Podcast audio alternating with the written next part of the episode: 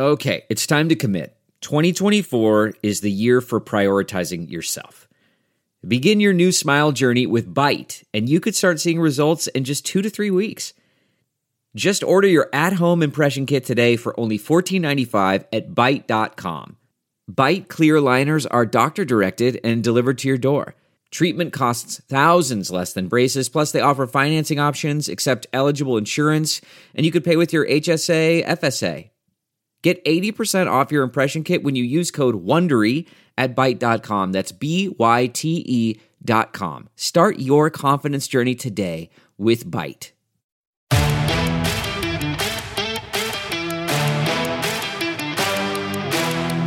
Listening to the 23 Personnel Podcast, a Texas Tech athletics podcast where food and sports clash at the goal line. Here are your hosts, Spencer and Michael. All right, what is up, everybody? Welcome back to another episode of the 23 Personnel Podcast. I'm your host, Spencer, joined by Michael. Michael, what's up, man? Well, I'm heading north. I'm driving to Wyoming as we speak. Just getting ready. Just getting the lay of the land. Trying to figure it out. Our attention is solely on the Wyoming Cowboys football team. Football. Yes. And game. I guess the track team. We don't want to leave anybody out. Yeah, they are. They do have some competition left this summer. But baseball's done. Sadly, baseball is done. It is over. We'll talk about how that season came to a close and look just a high-level look at the stats, how the season finished, give you a little context what the other seasons, most recent seasons look like, and if you think this year was as good or maybe as bad as you maybe think. We'll have some context for you. In other silly news, we advanced into another round of the Pod Poll Logo Tournament. We took down Guys in Ties, and now we are up against the Go Big Red podcast, a Nebraska Cornhuskers production. I need your help. If you're listening to this and it's a Wednesday, get on Twitter. Go to the 23 Personnel Twitter account. You should be following us, but if you're not, at 23 Personnel, and then find where we tweeted the bracket and the vote, the poll, and vote for us. We need your support. We are getting demolished by words inside of a circle, man. Yeah. Not to belittle or not to berate the other logo, but yeah, the logo we have is just miles better. Yeah, if you're watching on our screen, you can see it right there. Obviously, a hat tip to Brian Don Carlos, the designer extraordinaire who developed our logo as well as several other ones that you know and love within the Staking the Plains content network. You know where to find those guys: stakingtheplains.com, Gambling Gauchos, Red Raider Dugout, Dinger Derby, and Seeing Scarlet. If you're following us on Twitter, it's at 23 Personnel. You can follow me, Spencer, at Punts Suck, Michael at Michael _ LBK. Sorry about my chair. It's just, this thing creaks. It's getting worse. Creaks louder and louder every day. And it's not an indication of the I couldn't think of a word to what I was going to say. Humanity? It's not a reflection of me. No, it's not a reflection of me. I'm actually losing weight. There you go. But it's getting worse, the chair. So I don't know. Don't want to tell you about it. Anyways, I'm making the chair's job easier. And it's just groaning louder and louder. It's time for a new one. It's just being ornery. Yeah, so we'll do baseball. There's nothing else we want to talk about. Basketball, football. We'll get to what do we learn, and get you into the 23 Personnel off season, because that's where we're headed. You know and love it. The off season here is wonderful time to spend with family and friends and out on the patio in the road with loved ones on a trip. Yeah. Anyways, let's dive into some baseball, Michael. Yes, for one last time. The comfort of your favorite seat is now your comfy car selling command center, thanks to Carvana. It doesn't get any better than this. Your favorite seat's the best spot in the house. Make it even better by entering your license plate or VIN and getting a real offer in minutes. There really is no place like home. And speaking of home, Carvana will pick up your car from yours after you finalize your offer. Visit Carvana.com or download the app and sell your car from your comfy place. There are some things that are too good to keep a secret. Like how your Amex Platinum card helps you have the perfect trip. I'd like to check into the Centurion Lounge. Or how it seems like you always get those hard-to-snag tables. Ooh, yum. And how you get the most out of select can't-miss events. With access to the Centurion Lounge, Resy Priority Notified, and Amex card member benefits at select events, you'll have to share. That's the powerful backing of American Express. Terms apply. Learn more at americanexpress.com/withAmex. We're driven by the search for better. But when it comes to hiring, the best way to search for a candidate isn't to search at all. Don't search. Match. With Indeed. Leveraging over 140 million qualifications and preferences every day, Indeed's matching engine is constantly learning from your preferences, so the more you use Indeed, the better it gets. And listeners of this show will get a $75 sponsored job credit to get your jobs more visibility at Indeed.com/match. Just go to Indeed.com/match right now and support our show by saying you heard about Indeed on this podcast. Indeed.com/match. Terms and conditions apply. Need to hire? You need Indeed. I want to tell you a story. It's a story about a scandal, broken relationships, gossip, rumors, money, corporate rivalry, and a broom. A performance-enhancing broom. My name is John Cullen. I'm a comedian, podcaster, and for 20 years, I was a semi-professional curler. And I want to tell you the story about how a single broom almost imploded the 500-year-old sport of curling. We felt like we were bringing a knife to a gunfight. It's the story of a superstar and his fall from grace. Oh, I was being dragged through the mud. It's the story of two brother entrepreneurs with a dream. Yeah, I said, that's great news. It's a story of intrigue. I still don't understand why we want to keep his name secret. The full story has never been told, so I'm going to tell it. Broomgate, how a broom almost killed curling. It was a year I'd like to forget. To listen to Broomgate, search for Broomgate in your favorite podcast app. That's all one word, Broomgate. Left field, well struck. Desloney picks it up on a bounce. He's racing for second throw. Second. Young lifts it to right field, looking for his second home run, and he's got it into his own bullpen. Reps and some time because all the teams are there. Wow, this one launched deep left off the bat of Warren and into the bleachers. There he goes, and the pitch is driven high and deep to right. Kirstad to the wall, off the top of the fence. Here comes the big fella.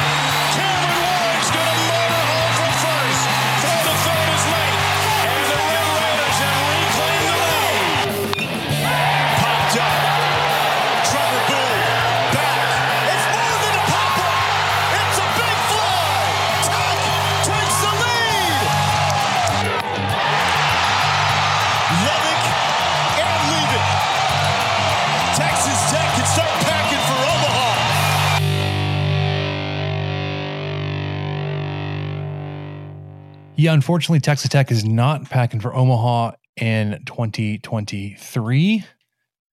We are, we're sitting at home.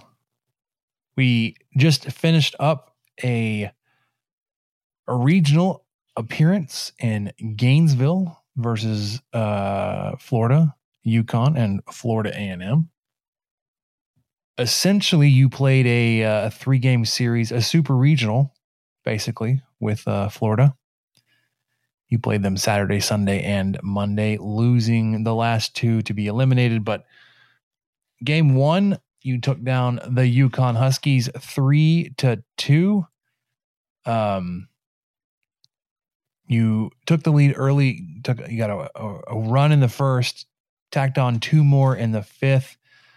UConn did not score to the bottom of the seventh, and that was it. Mason Molina got the start. He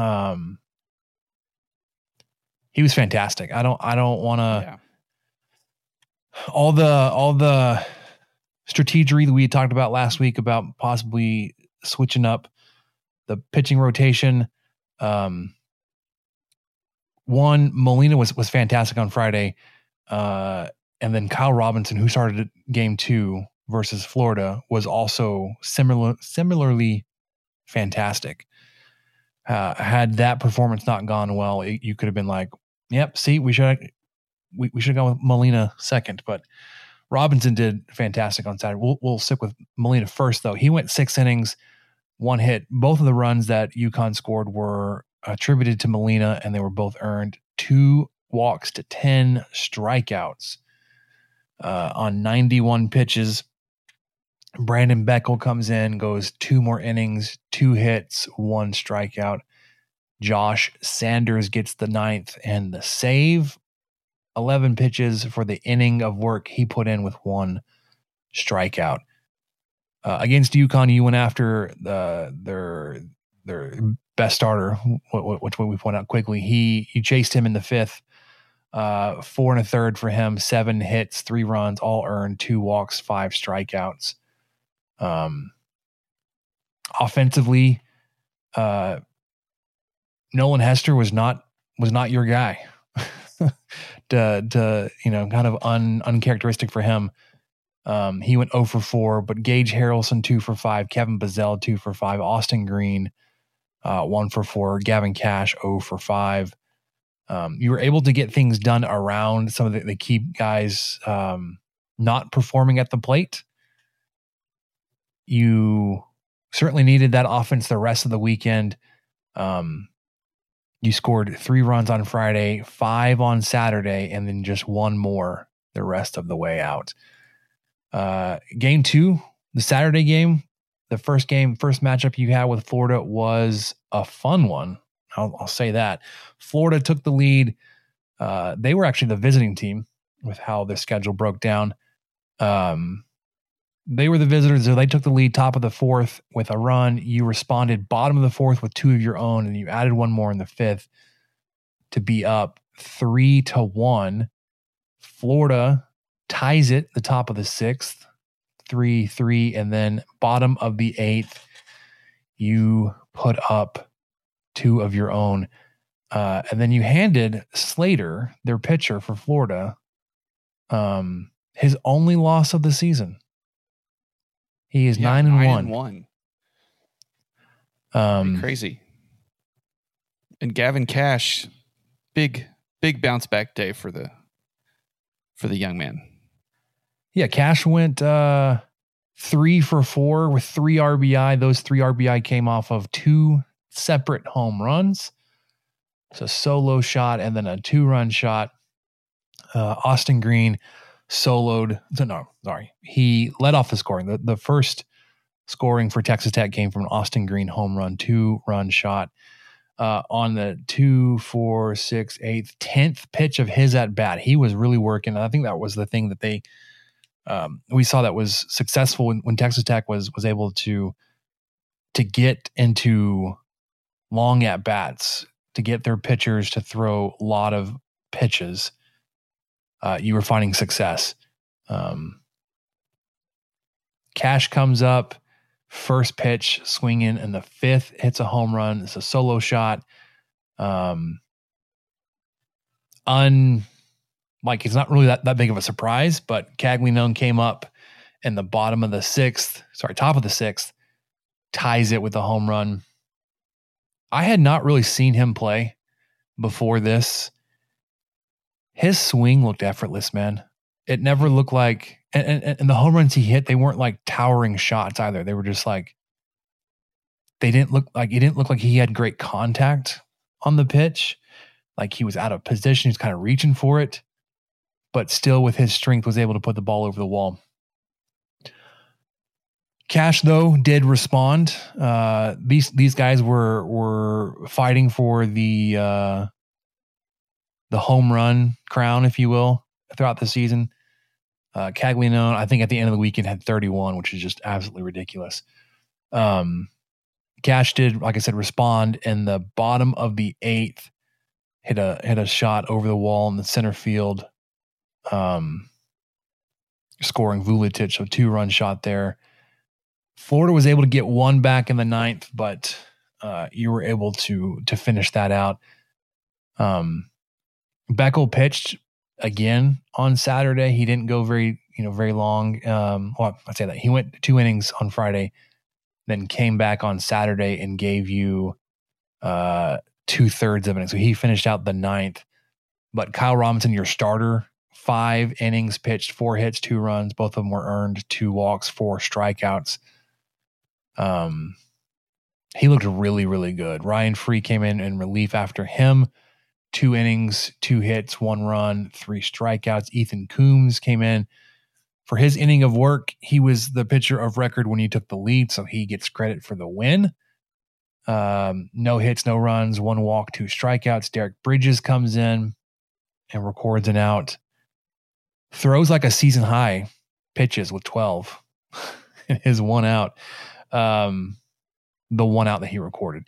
He did face two batters, but gave up a hit and a run. Beckel comes in to close it out, a hit, no runs, to get the final 2 outs. So for his 7th save of the season. Sproat was the Florida starter, maybe their best guy. 6 innings, 4 hits, 3 runs. All 3 of those earned, 2 strikeouts. Sorry, 2 walks to 7 strikeouts. Offensively, like I said, you're a little bit better. Nolan Hester went 1 for 3 with a walk. Gage went 0 for 3. Bazell went 1 for 3. Hudson did not have a great weekend. Hudson White, 0 for 4. Austin Green was 1 for 4. Vuletic 1 for 4. Gavin Cash took up all the hits, apparently 3 for 4. Interestingly, I don't know. I didn't hear anything confirmed, but Will Burns got the start at shortstop every game this weekend. You did not see Tracer Lopez. We'd heard that it was possible, just lingering health issues. Wasn't able to go, but Burns did fill in there for him. So Sunday, you get around. You are awaiting the winner of Florida UConn. You are 1 win away from advancing to a super as a 3 seed on the road and the number 2 national seed's home park. Florida does take care of UConn and come back to play a doubleheader on Sunday to face you. You feel pretty good about your spot, right? You're facing Florida's 4th starter. We talked about them having 3 legit guys, and they threw their 3 guys, and you saw 1 of them, and you beat them. So you felt pretty good about it. Zane Petty is your starter on Sunday, and it sucks that the performance you got from Zane Petty, maybe his best of the year, you lose the game, and you lose it because the offense was just, well, you had 7 hits, but you were only able to get 1 run through across. Petty goes 5 full innings. Gives up only 3 hits, 1 run, and it was earned, 1 walk, 1 strikeout. And that 1 run, Caglianone hit a RBI single and scored a guy in the 6th. That's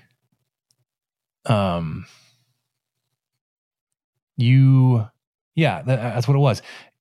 This game, Zane Pitt, you were rolling a no hitter. The perfect game had been wiped out. You had a hit by pitch and a walk earlier. But like, you know, so for Florida in the first, ground out, line out, and strike out.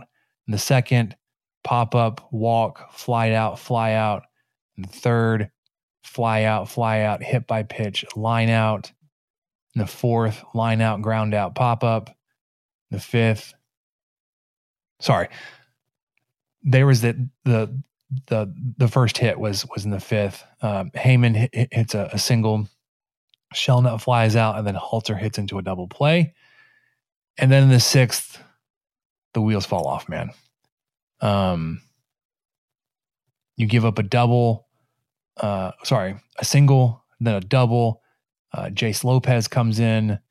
You get a fielder's choice, but then the batter advances to second.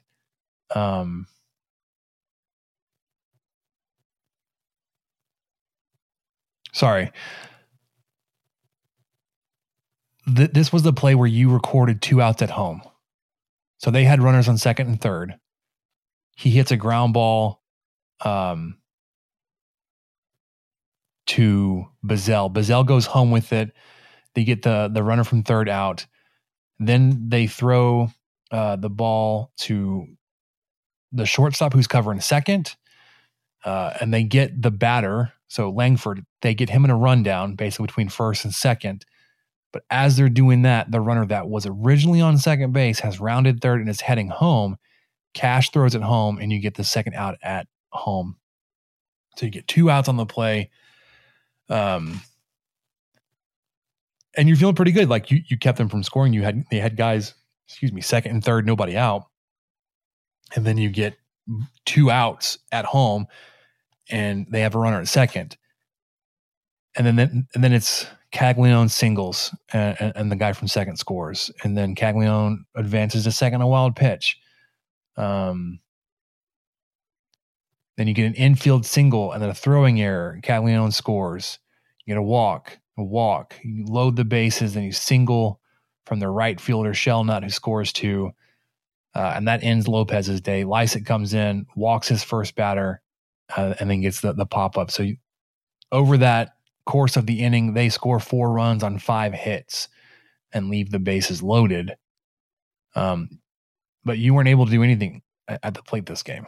You end up losing this game 7-1. Your pitching at the time that happened, when you went down, you threw in Lysick, who went 2 1/3. And then Damian Bravo. I know some guys were saying that they were pitching to lose that game. But when you're down as much as you were, I mean, because when Bravo comes in, and he gets an inning, but he gives a one hit, but three runs on 4 walks. It's almost the exact same line he gave up when he was in the 9th inning at A&M. I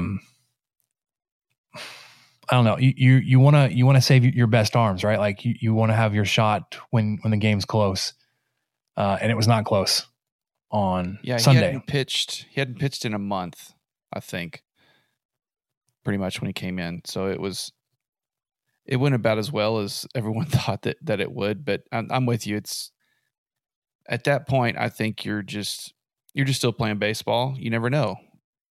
If Bravo had come out and done something brilliant, there's no telling. But it just doesn't help that you have 7 hits on the day.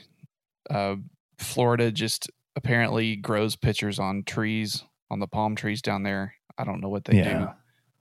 They just they had 2 pitchers that day. I think you may have already talked about it, but Fisher went 7 innings. And Neely went 2. You know, this is their 4th game in 3 days, and they just used 2 pitchers. And they used 2 pitchers in the first game on that day too, on Sunday. They used 4 total pitchers in 2 games. So not only are they using less pitchers per game, they're better. And it's just kind of like, well, then what? You know, what's Tech's chances here?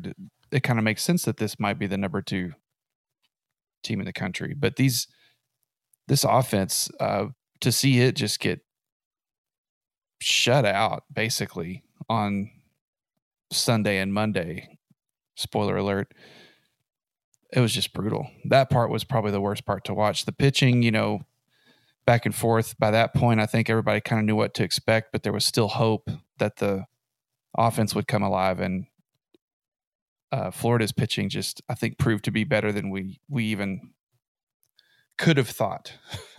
Yeah, I didn't think they were going to be that good. And that's, you know, for that long, you know, for that many games in a row, just back to back to back. All right, we're going to trot out. You know, they actually pitched three guys on Monday. How dare they? But and the guys that crazy, the guys they threw on Monday were guys you had already seen. Yeah. Slater, the guy that you gave him his first loss of the season, came out and started for them and went 5 full innings on only 56 pitches. You know why?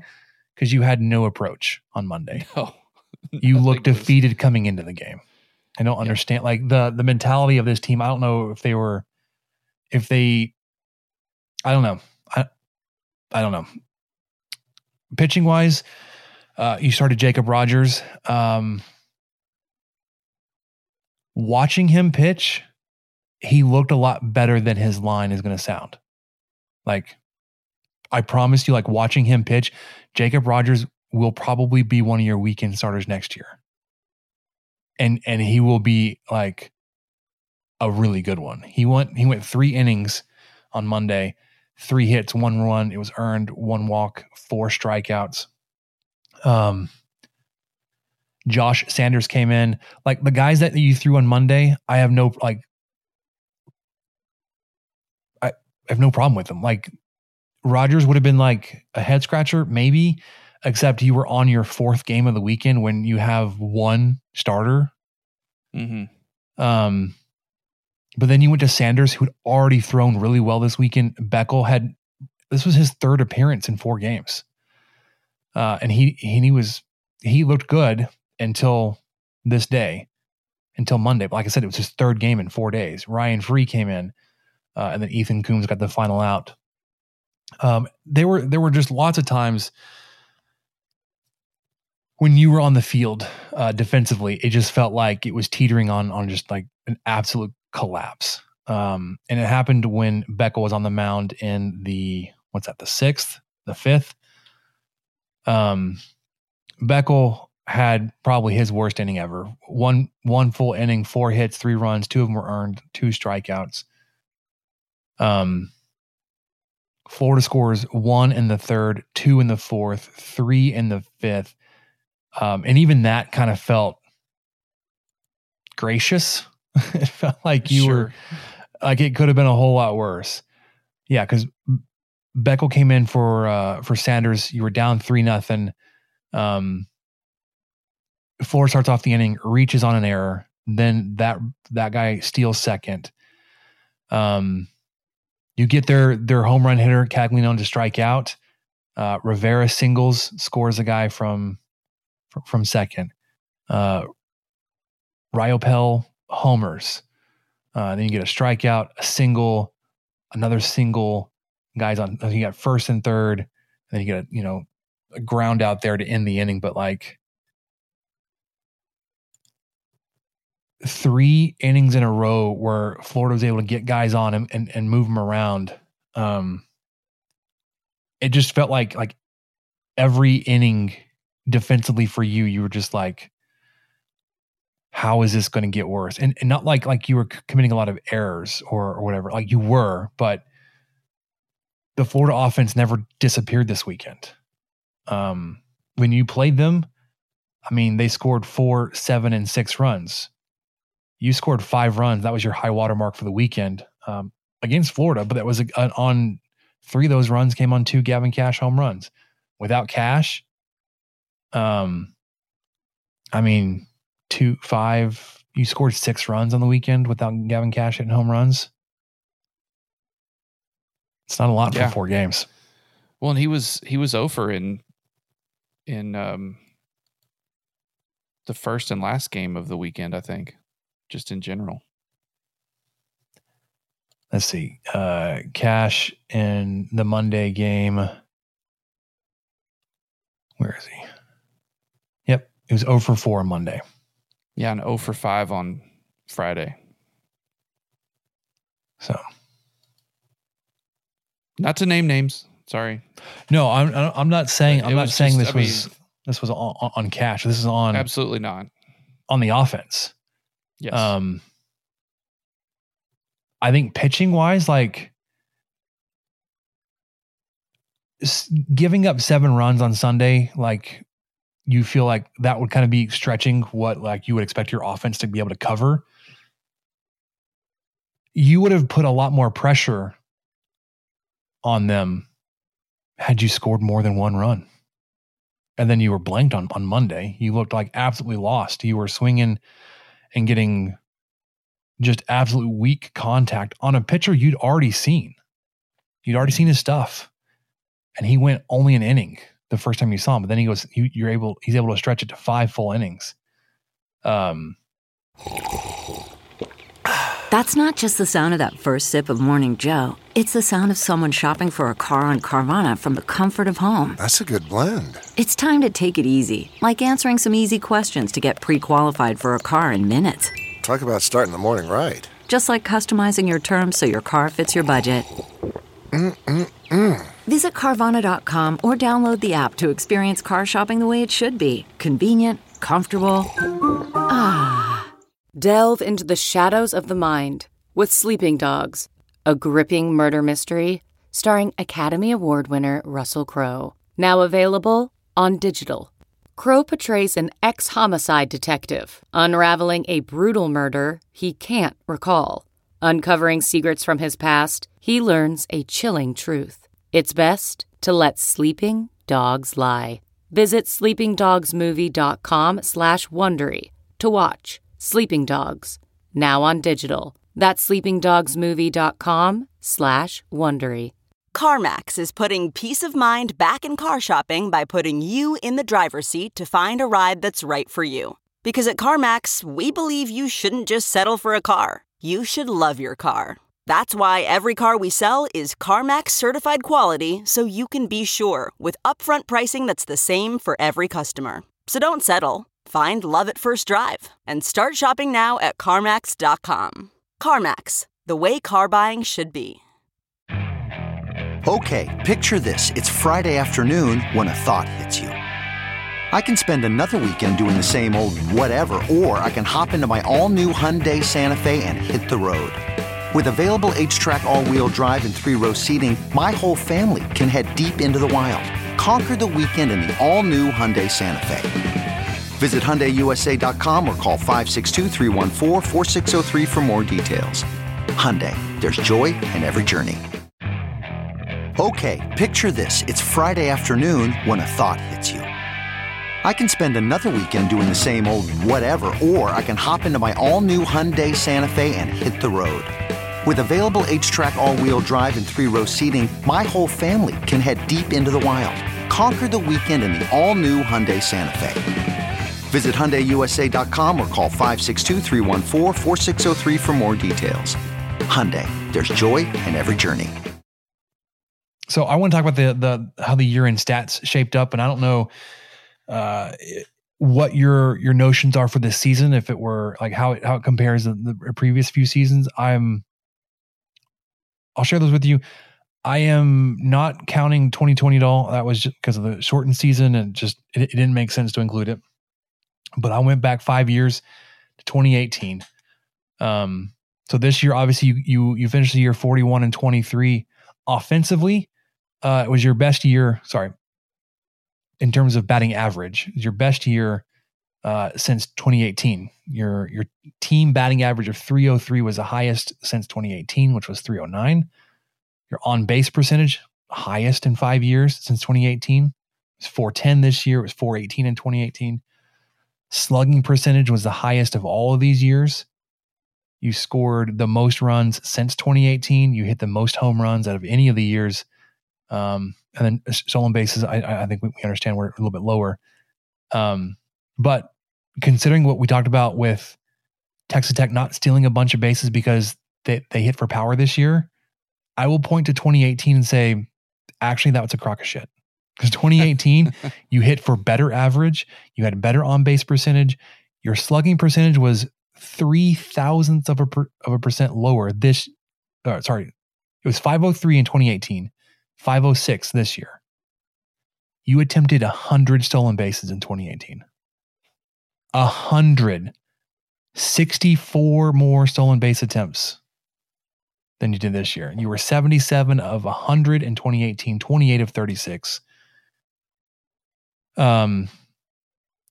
Last year, it's a huge improvement offensively. You were 290 last year to 303. You had on base of 400. Slugging percentage went from 486 to 506. Runs was a little bit better. You went from 506 to 519. You hit 10 more home runs this year than you did last year. You attempted about the same number of stolen bases. You were 34 of 39 last year. So for whatever reason, you're just not attempting stolen bases. That's not a part of your game plan, because 2018, you had 100 attempts. 2019, you had 83. 2021, you had 57. 22, you had 39. This year, you had 36. A constant trend downward in number of attempts. And it doesn't really correlate with your on-base percentage. Sorry, your slugging percentage. This year, it did look like there was a correlation between your on-base. Sorry, I keep saying that. Between your slugging percentage and your stolen base attempts. And I found some anecdotal evidence to support that when I said, hey, look, LSU hits for a lot of power too, and they don't steal a lot of bases. But you've got teams within the past 5 years that are within, a few points slugging percentage wise, and you attempted 64 fewer stolen bases. You had better average, better power, like more runs. You had 10 fewer home runs, 2018 to 2023, but you scored more runs in 2018 than you did this year. Probably could have made that up in and winning a regional and playing for a super regional, because that 2018 team played in Omaha. So you scored more runs per game in 2023 than you did in 2018. Defensively, pitching, not surprising here. It's the worst year you've had in a long time. Your ERA was the highest of these 5 years, only a couple hundredths of a point higher than last year, 499 to 497. Your whip was higher at 150 this year. You gave up 381 runs. You walked a ton of batters, 302 batters. You struck out 589, and then you gave up a metric ton of home runs. 72 home runs this year, and opponents batted 253 against your team. These are team pitching numbers. 253 opponent batting average. Like I said, last year you had 497 ERA, but your whip was a little bit lower, 141. Only gave up 324 runs, 234 walks to 302 this year, 608 strikeouts last year, 61 home runs given up, but the opponent batting average was 254, so 1/1000th of a point higher. 2021, your ERA was 430. 2019 was 401. 2018, I was just talking about how good offensively, defensively, pretty similar to this year. 4.48 ERA, 1.52 whip. This year was a 1.50. You gave up 330 runs that year, so 50 fewer runs in 2018. You had 35 more walks in 2018. Did your pitching staff give up? You had 24 fewer strikeouts in 2018 than you did this year. You gave up 39 home runs 2018 to the 72 you gave up this year. Opponent batting average was 246.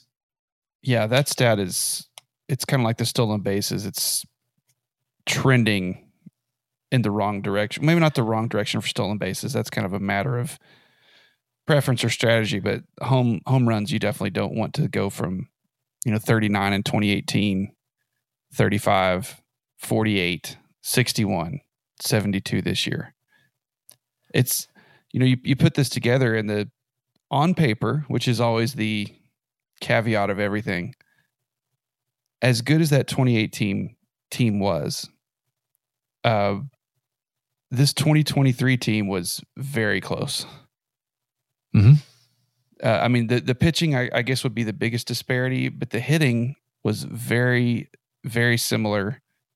You know, more home runs even, but just the pitching, I would say it almost evens out. Yeah, the 4.48 ERA is not great, but they also had, 35 more walks in 2018. And this is with, a handful of more games. What is it? Not really 65. No, just one more game. So I came in here thinking I'm really not disappointed in how the regional went. I was, kind of bullish and thinking that, well, if they win Friday, they're going to win Saturday. It happened, but I think that was just blind luck on my part. I didn't have any insight or wisdom there. But, you see these numbers and you think, dang, maybe they just got in the wrong regional. Maybe that's all it was. They just got in the wrong regional. They could have gotten out of a different one. Florida was just too good, too deep of a bullpen, and just this offense that has been so productive all year and has been and it is your most productive offense since 2018. Couldn't scratch a run on the board if their life depended on it on Sunday or Monday. Just bad timing, maybe, or just a really good pitching staff. It's probably both, and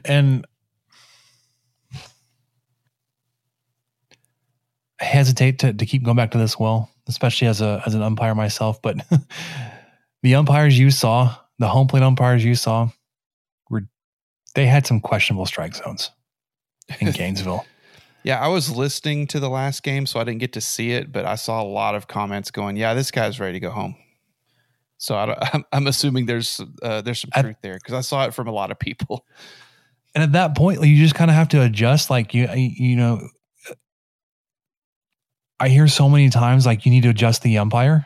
Like, you need to adjust to the umpire. If they're calling a bigger zone, then you as a batter need to be a little more aggressive.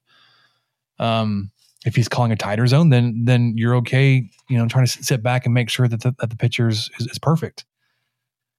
They were calling absolutely massive strike zones in Gainesville, and our batters sat there and watched a lot of called strikes.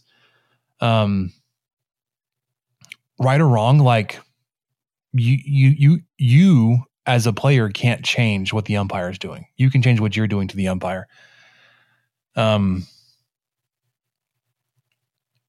Saying that, we know that Eric Gutierrez was ejected. What was that game? Was that the Saturday game? And he missed Sunday and was back on Monday. So it was Saturday. Back-to-back at-bats for Kevin Bazell ended up on strikeouts, on full counts, where the ball was off the plate. On opposite ends, too. Like, one was well outside, one was way inside. And I had screenshots, and I posted it on Twitter, and it's like you can tell why there was frustration. The first time it happened, he was visibly frustrated. This is a guy that's been ejected before for arguing balls and strikes with the umpire. Mm-hmm. So when it happened the second time, Gutierrez came down. You could tell from his non-reaction to him being ejected, he said something knowing he was going to be ejected, or that at least that was very possible, because there was no reaction from Gutierrez when he was ejected. And I think it's because he was expecting it.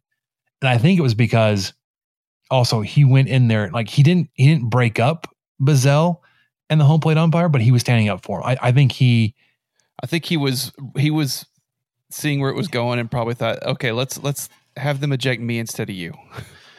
Yeah, like, y'all can do without me, but we really need you, Kevin.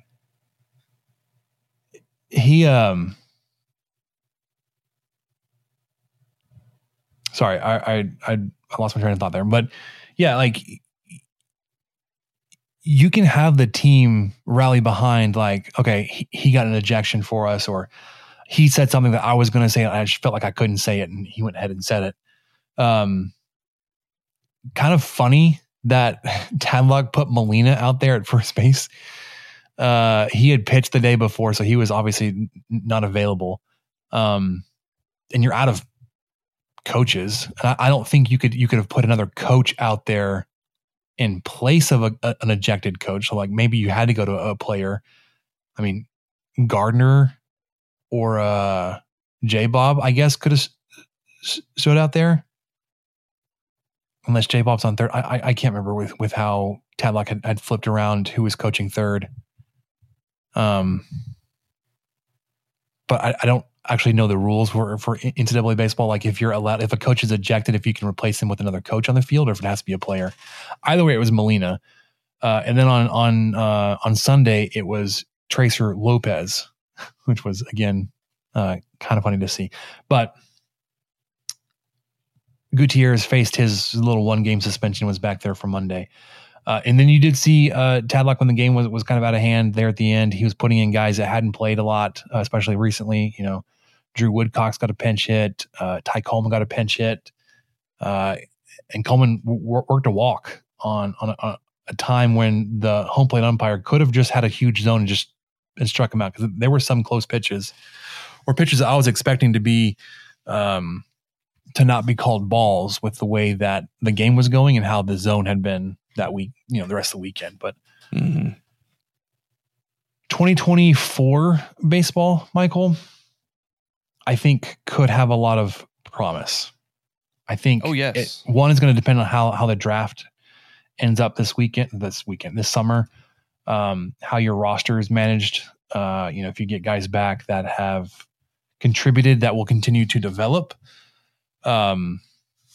or if you churn the roster a little bit and you know you're out recruiting some of the positions that you had hoped, guys that didn't get to play much or at all back from injury. You know, don't know what the season would have looked like with those two infielders you lost before the season to season-ending injuries, and one was a career-ending injury. You'll get Travis Sanders. You'll get Travis Sanders back from injury.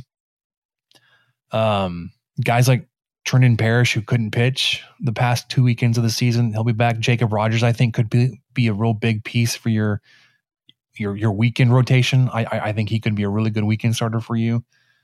I have to go back and check eligibility. I think Molina should be back. Petty and Erdman should be back as starting pitchers. Then I have to go back and look at, like I said, eligibility for guys in the bullpen. You wish that like you could find another year for Nolan Hester, just the way that the impact he had on this team. But that's exactly the kind of influence and impact you had hoped when you recruited him as a fifth-year senior. He stepped in day one and did everything right and was just a blast to be around. But then you got guys like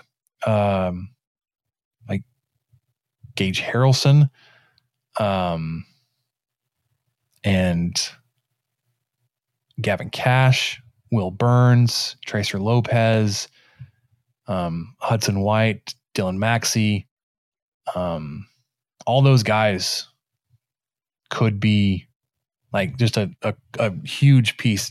Kevin Bazell, I don't know why I forgot him, to the core of a really good 2024 baseball team.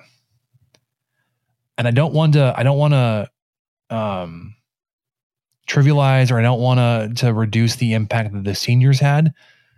When you look at guys like Ty Coleman and Dylan Carter and Vuletic, especially later on the season, because Vuletic was really hot there late.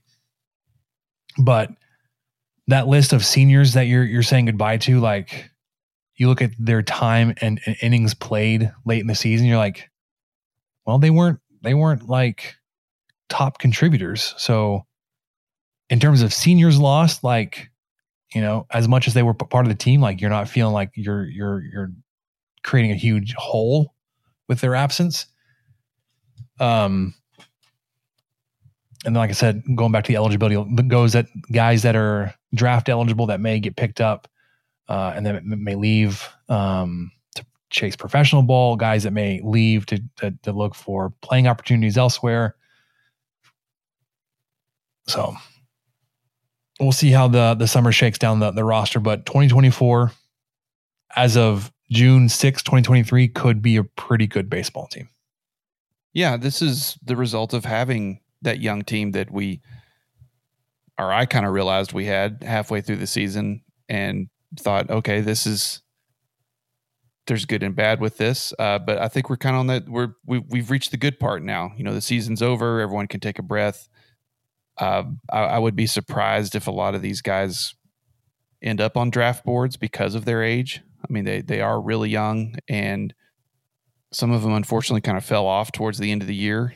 That probably hurt whatever stock they had. So, but they're still good players, and it's just a matter of being able to retain these guys, have them come back. We're kind of in hopefully the upward trend of this. And, you know, this team that a lot of people seem down on still won 41 freaking games.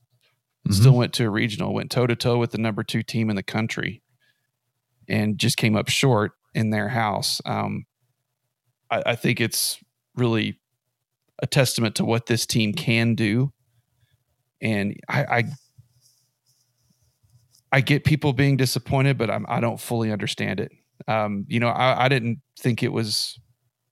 I think making the tournament at all by the end of the year was a huge show of resilience of that team to put up a good showing on those first 2 games in the Big 12 tournament. But I just kind of thought Tech was playing with house money at that point to be able to get to a regional at all, and then to go 2-0 and kind of get our hopes up again. So I rambled a little bit, but you know, this young team, it's maybe not good for our blood pressure, but it's good for us as fans to see this team grow right before our eyes and hopefully line up to really do something special next year. Yeah. So speaking of the young team, I want to read off the guys that are on the roster. So realize that there are guys that are injured, like Travis Sanders, that aren't listed on the roster because they were removed from the roster because they weren't going to be able to play this year to make room for other guys. Guys that are on the roster that are not draft eligible. So guys that should be back unless they transfer. Gage Harrelson, Tracer Lopez, Jarek Curtis, Cade McGar, Will Burns, Dylan Maxey, Tabor Fast, Damian Bravo, Zane Petty, Jacob Rogers, Zach Erdman, Nolan Foster. I don't think we saw him. Jack Livingstone, Kevin Bazell, Hudson White, Gavin Cash, Mason Molina, Owen Washburn, Trenton Parrish, Ryan Brome, Kyle Robinson, Brendan Lysick. Guys that are draft eligible. Brennan Gurton, Dylan Carter, Andrew Devine, Austin Green.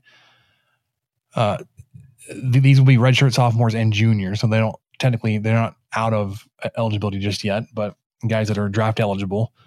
Dax Dathey, Jace Lopez, Brandon Beckel. I would not expect him to come back. Derek Bridges, Ryan Free, Drew Woodcox, and Josh Sanders. I don't know if I'd expect Josh Sanders back either. And then your seniors, Zach Vuletic, Ty Coleman, Bo Blessy, Garrett Crowley, Nolan Hester, Ethan Coombs. Solid. I'd take it. So Washburn, I believe his brother is still around or may still have eligibility. One that transferred from Ole Miss was injured before the season started. Obviously, we talked about Travis Sanders, the second baseman. And I'm blanking on his name because we just never saw him. Never heard from him with a career-ending injury. But that's a great group of guys to build around. You've got a team there. You've got outfielders, infielders, pitching staff. I would love to see guys playing in more of their natural positions. I'd want to see if Kevin Bazell could slide back behind the plate and get back to catching.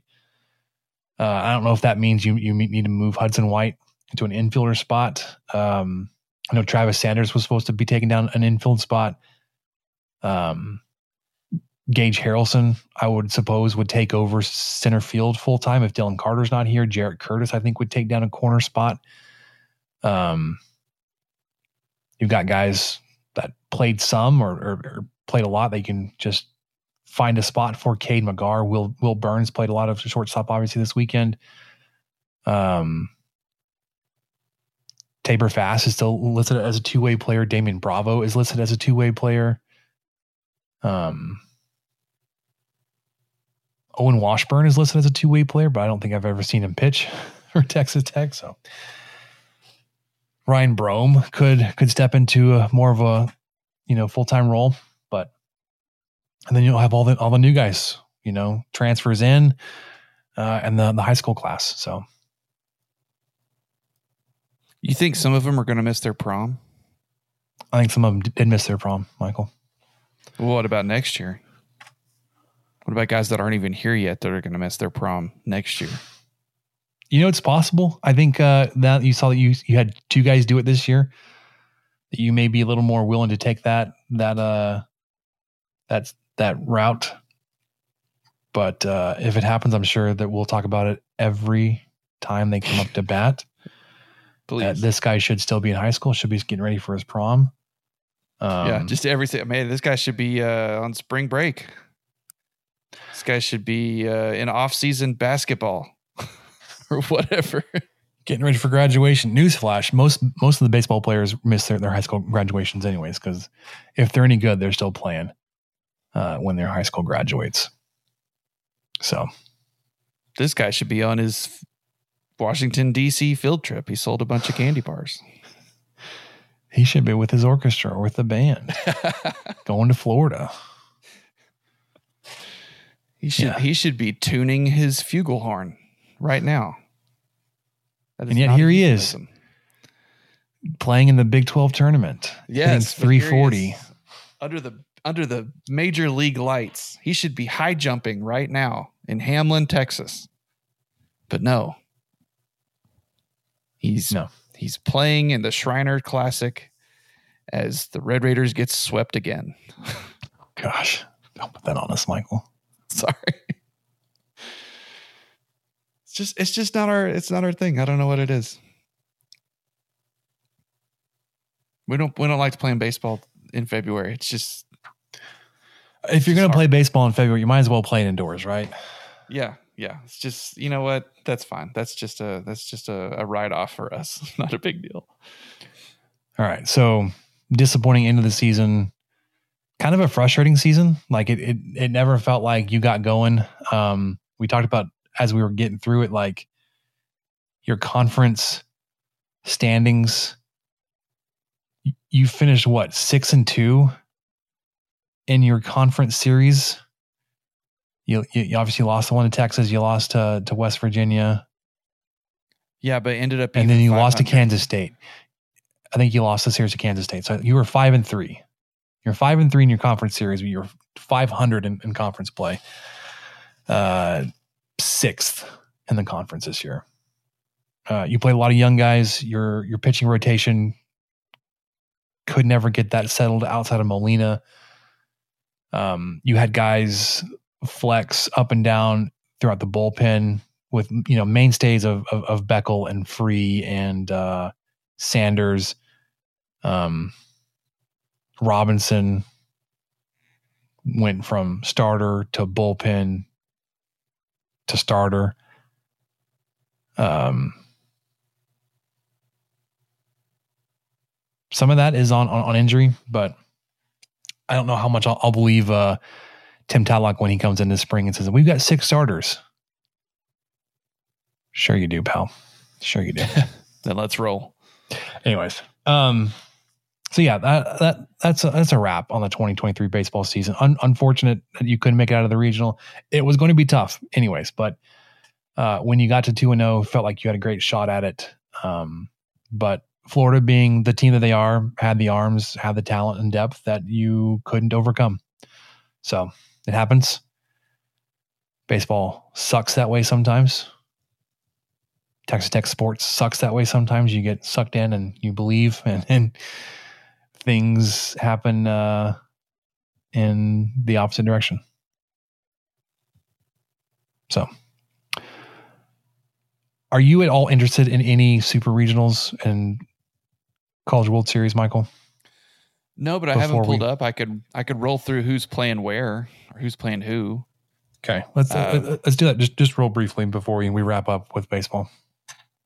Okay, number one, Wake Forest is hosting Alabama. Let's see, Stanford is hosting Texas. Stanford's hosting, right? Yes, I assume so because they're number 8. Number 5, LSU hosting number 12, Kentucky. The interesting thing about the Texas Regional, they eliminated Miami. So Texas went into Coral Gables and took out a top 10 team. Yay. Good for them. Tennessee is hosting Southern Miss. They are at Southern Miss. Oh, they're at Southern Miss. My bad. Southern Miss is hosting. How about that? Tennessee has to go to Southern Miss? Mm-hmm. Yes. TCU snuck in to host a super. Yeah, because of Indiana State. Because they destroyed Arkansas. I don't want to give the Frogs props, but I think Arkansas was the 3 seed. They made Arkansas their bitch. Whoa, so good for them. And Sycamores, Indiana State, I saw that they were hosting a Special Olympics event this week, so they technically should have been given the chance to host the Super Regional, but had to duck out just to make sure that that event wasn't, altered or affected in any way. So, I forgot what Twitter group it was, but one of the TCU podcasts was encouraging people to donate to the Special Olympics, to kind of thank Indiana State and kind of back them up for not being able to host the regional, the Super, even though they should have, or they were actually eligible. Let's see. Okay. Oral Bob versus Oregon. So a lot of O's. So Oral Roberts making out of the Stillwater Regional. Stillwater, Oklahoma State. Oof. Embarrassed at their own regional. They got bounced. Baptist too, weren't they? Mm-hmm. And Oral Roberts. Baptist just curb stomp them. Yeah. Oregon takes down Vanderbilt. Yep. To host a super. Oregon. I know. A lot of people hate Oregon and their uniforms. One of the games I watched, they were wearing all gray. But they had their highlighter yellow numbers. It's it's pretty nice. Pretty nice combination. If I'm going to follow anybody moving on, it's going to be Oregon. Yeah, I could see that. I could see following Indiana State or something, or maybe Oral Roberts, but I don't really care. Virginia is taking on Duke. I'm assuming Virginia's hosting. Yes, Virginia's hosting Duke. Duke with the fewest number of wins of any team in the Supers, 38. Texas Tech had. Of course, go ahead. Duke will need to get to Omaha and win a game in Omaha to pass the number of games that Texas Tech won this season. They will need to win their Super and then win a game in Omaha to get to 41 wins. And then, of course, Florida, I guess, hosting South Carolina. Yeah, I'll be honest with you. I'm Tech's out, so I'm kind of out. I don't think I'm going to really be paying any attention to the Supers. I could get pulled back in when the World Series starts. But probably. I'm probably going to go on a sabbatical right now. Yeah. I mean, really Wake Forest is interesting, but again, it is. I mean, they're number 1 somehow. Probably just hang out until we get to the World Series and see what happens in Omaha. Yeah, I'm going to be in Vegas. Not this weekend, but next weekend. So if you need me to put a legal sports wager down on someone to win the College World Series, I think I will take advantage of some futures. That's for sure. I'm going to see where I think most places have Tech, at 6.5 or 7.5 wins? I think it's 7.5. Football. Hammer the over. hammer the over. Let's go, baby. We're going to win 7.5 home games. We don't even play that many, but that's just how many we're going to win. We're going to beat Oregon. We're going to do it. We're going to win. All right. Let's wrap this up. We're going one sport in baseball. We've hit an hour. Let's wrap this up. Let's get to what do we learn? And then we'll get you into the off season, man. Okay, picture this. It's Friday afternoon when a thought hits you. I can spend another weekend doing the same old whatever, or I can hop into my all-new Hyundai Santa Fe and hit the road.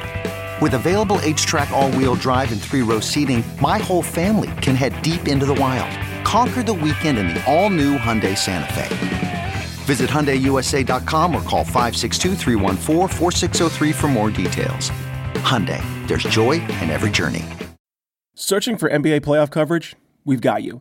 The Old Man and the Three, presented by BMW, gives you an inside look into the world of sports. Hosted by former NBA sharpshooter and Duke legend JJ Redick and sports writer Tommy Alter, The Old Man and the Three offers unprecedented access to the league. Tommy and JJ discuss the NBA and interview some of the biggest names in the league, like Devin Booker and Luka Doncic. NBA final season is the perfect time to dive in, and you can listen to The Old Man and the Three wherever you get your podcasts. To hear episodes brought to you by BMW. Push the limits this NBA season with the brand that set the ultimate standard. BMW, the ultimate driving machine. What makes a life a good one? Is it the adventure you have? Or the friends you find along the way? Maybe it's pursuing your passion while striving to protect, defend, and save what you believe in every single day. So, what makes a life a good one? In the Coast Guard, we think it's all of the above and more, but you'll have to find out for yourself. Visit GoCoastGuard.com to learn more. I normally find bras to be so uncomfortable and constricting, but Skims has changed that. You know I love Skims underwear, so I finally tried their bras, and Skims has delivered again. Skims bras are worth the hype for the amazing shape and support they give, but what I wasn't expecting was how comfortable they are too. I've tried so many bras in the past, and the main issue that I have is that they weren't supportive enough, to the point where they felt slouchy. I love my Skims wireless form bra because it's so comfortable and supportive. The older I get, the more I care about actually being comfortable in what I wear every day. And with my wireless form bra, I no longer have to sacrifice my comfort for the support I need. Shop Skims bras at skims.com, now available in 62 sizes, 30A to 46H. Plus, get free shipping on all orders over $75. If you haven't yet, be sure to let them know we sent you. After you place your order, select podcast in the survey and select our show in the drop-down menu that follows. What did we learn, Palmer? I don't know, sir. I don't know either. My baseball season is potentially over. I picked up a check. The tournament coordinator was like, hey, we got 2 more days. You should come pick up your check. I was like, so I'm not going to be scheduled for any more games? He didn't respond. I was like, I guess not. Which is fine. It's fine. I had Monday and Thursday this week available, and I had committed to only being Monday and Thursday and need to spend time with the family. And the games Monday got rained out and pushed to today. I was like, I can't do it today. I got obligations. I got this fine production to put on. I need to do it by 9 p.m. Need to be able to do that. And I'm not home until after 10:30 on days that I'm out umpiring. So the other coordinator said that all select and all stars. All stars and maybe sectionals. I made a call for those are our bigger umpire crews, 3-4 guys. Okay. So I may do that, but also we got a lot of stuff going on around our house with our own family. So I've already done. Just get back to that. May hunker down. Well, it's not even hunkering down. Like we just got summer things to do. Like we've been living up the summer life. We went to All Hail Meats today. The afternoon, I got to a spot in my work day where I'd wrapped up everything and the boys were driving everybody crazy. Like, let's go buy some meat. And on the way out there, we went to Sonic and got snacks and treats for everybody. And it was like, we're just doing the summer thing. But yeah, I was went to All Hail Meats. This is my first time went out there. The cooler, the counter was fairly sparse, and he's like, that's typically how our cooler's gonna look. But he said, hey, if you've got a cut in mind, call me when you get in the car to come this way. We'll have it ready for you. And then a handful of other things he had in the freezer. I will tell you what I picked up, Michael. I picked up a package of jalapeno cheddar sausage. I picked up a package of jalapeno cheddar hamburger patties. Ditto. I picked up a package of dill beef jerky. They were out when I went. My older son came in with me, and he was just kind of checking things out and looking at it. Like, Dad, look at that, look at that, look at that. And he saw that. I was like, we should try. I was like, yes, we should. And then I had him cut me two boneless ribeyes at an inch and a quarter, inch and a half thick. They were monsters. I wanted bone in. And of course, by the time I got there, he's like, we've got bone in ribeye. But the saw that I need to do things with the bone has been taken down for the day. So you can either come back or I can cut you boneless ribeye. I was like, I'll do boneless. It's fine. Yeah. I'm here. Let's go for it. But he was telling me, like, if you have a cut that has, not a specialty cut, but he's like, if you have a trim or whatever you're looking for that has bone in it, you need to be here before we take the saw apart. Best thing is to call us before you come out and ask us to cut it for you. We'll have it ready. Yeah, that day he went back there and got the porterhouse for me. It was in the morning, and so I was. They were probably late afternoon still, for us. Yeah, they were still getting rolling. So, but he said, "Hey, if you want like big dino ribs, the big beef ribs, is like, let me know. We'll cut you a rack of those bad boys. Or if you want something else specialty, like you want a porterhouse." Yeah. He said those words specifically. I was like, my man came in here last week, had a porterhouse. They had some T-bones sitting out. I was like, I don't want a T-bone. Like if I'm going to do that, I want a porterhouse, or I don't want a tomahawk ribeye. I just want bone in. Yeah, I don't want to pay for the bone. The extra 12 inches of bone is not going to help change the flavor of the meat. I'm going to be cutting off the bone anyways. It's all presentation. It's all for salt. So I got a couple of steaks for the birthday celebration this weekend. Oh. It's my birthday coming up. Of course it is. I'm not telling you what day or how old I'm going to be, but I'm just kidding. I don't care. I'll be 34. If that was a surprise, like with all the white in my beard, I saw my brother for the first time in a while. He's like, dude, like you've got more white hair in your beard than I do. I was like, that's been the case for a while, but yeah, thanks for pointing that out. It's been going white for a while. Here's a fun thing that happened to me, or I guess it's fun that that happened to my wife. So she was talking with our neighbor recently, and somehow age kind of got brought up, and she said something that made my wife ask her, "Hey, so well, how old do you think I am?" and to my wife's credit, my neighbor thought my wife was quite a few years younger than she is. But then at the same note, she thought I was quite a bit older. so she thought there was a big age gap between the two of us. Yeah, we were about 10 years apart when in reality we're less than 3. And I was like, yeah, that tracks. Because I remember, when we were dating, Allison would joke about being carded at the movie theater and stuff still. And this was, she was mid-20s when we were dating. And I think I was with her one time when it happened. I was like, oh my God, this really happens.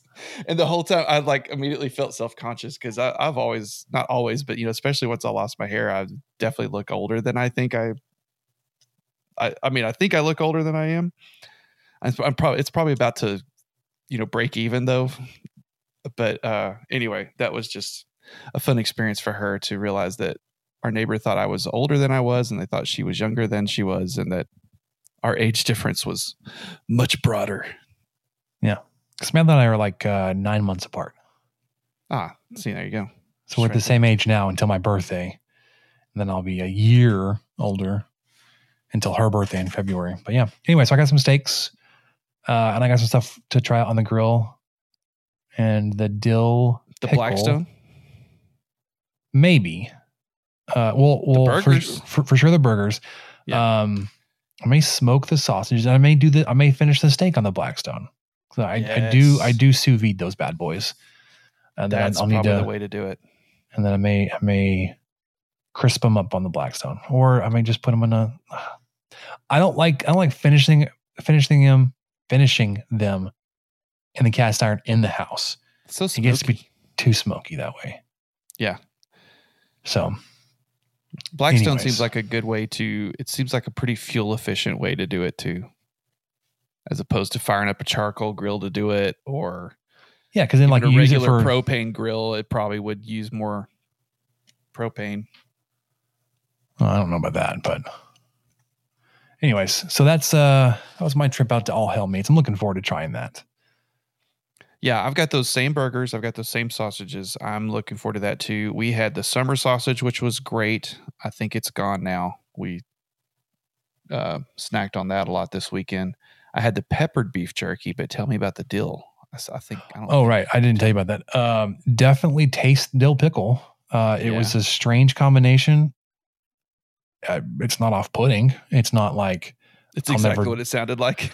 I'll never do that again. Like, I may not buy it again, but I will eat this package and feel fine about it. Well, I had just another successful run with pre-marinated fajita meat, and this was even chicken breast. You get it from United? I'm not sure. My wife came home with it. I don't even know where it came from. And I was like, hey, what's something I could grill this weekend? She's like, well, I've got that fajita meat. I was like, done. There we go. Yep. Because I'm just trying to do it at least once now that the weather's nice and everything. And we're in like a monsoon season. Did you know that Lubbock had a monsoon season? Because I didn't. Yeah. We'll talk about that in a second. We're in the middle of it. But I had that on, I forgot what day, it doesn't matter. And I cooked it on the Weber kettle and, of course, did indirect, set the chicken off to the side. But then I put one chunk of oak on there, like one small chunk of oak, smaller than my fist, because I didn't want to over smoke it. But I think I nailed it, man. I have to give myself some credit because it was just like a perfectly smoked set of chicken fajitas that we ate on. And my wife had the great idea. One of the chicken breasts, I didn't slice it up for fajitas and left it whole. And I made a really good chicken sandwich for dinner the next night. Just killed it. A little monster cheese. Some of that sweet Baby Ray's chicken sauce, which is kind of a copy of Chick-fil-A sauce, or, pretty close. It's tasty. Toast. You got to go toast. And then my mother-in-law threw a party this Saturday night. Just had us over and a bunch of her friends and a bunch of people we hadn't met, and they hadn't met us. So it was good to get to know some people. But what she did was get Evie Mae's from United, and she got like the big foil plate of it. Mm-hmm. I mean, I think there were 2 half chickens in there, maybe more. So a full chicken? Yeah, a full chicken. But I'm not sure if it was the same chicken. So I didn't want to, I didn't want to misspeak there. Very important. Pulled pork, brisket, sausage, turkey. I think 2 whole racks of ribs because she loves ribs. That's like one of her favorite things. Like, you had to dig around under the ribs to find everything else. It was killer, man. And it was from the United branch of it. On 114th and Slide? Yes. So she, because it's really close to her house, so she just went out there and told them what she needed, and they just loaded her up, fixed her up, and it was just as good as further west. Which, goodness, I am sorry about the yawning, dude. Evie Mae's is just south of Hail Meats. Yeah, I was trying to find All Hail Meats. I actually went to eat Evie Mae's first because I remember them being that there was a meat shop over there that was attached to Evie Mae's. So I was like, I pulled into the parking lot of Evie Mae's, which was obviously empty. I think they kind of quit doing that. Yeah. Because they were sold out by that point in the day. But anyways, yeah, man, I'm looking forward. I'm looking forward to trying those cuts of meat, possibly as soon as this weekend. The steak will be gone this weekend. Burgers and sausages, I may do that as well this weekend. We have a block party that we're hosting, co-hosting with our neighbors. Oh, that's right. We're doing some burgers and dogs, and I may throw a couple of these special ones on and just hold them off to the side. So I'm cooking. I can do whatever the heck I want. Yeah, these are for daddy. These are for me and my boy, my neighbor. But yeah, looking forward to trying that, man. So that'll do it for us on the 23 Personnel Podcast. We will hit you with all the exciting and fun off-season content. We'll hit you with some time off, some breaks, because we need some time off too sometimes. But baseball season's done. Frustrating end, as it always is. If you're not winning the championship, it's never a fun way to end a season. Got some pieces to look forward to for 2024 and beyond with this team, and just hope and count on the pieces to be able to continue to develop and to get better. So look forward to that. But for now, we're looking at the track team to finish out their season, and then all eyes on football, making the trip up to Cheyenne, Wyoming, and get that football season started. So, Michael, you got anything else? That's it. That's it for me. All right. You've been great, everybody. Looked like you were going to say something. If you haven't yet, go vote for us in the pod poll logo tournament. 23 Personnel versus Go Big Red podcast. That'll do it for us this week. For Michael, I'm Spencer. We'll catch you guys next time. Thank you for listening to the 23 Personnel Podcast. Help us out by subscribing, rating the show, and leaving a review.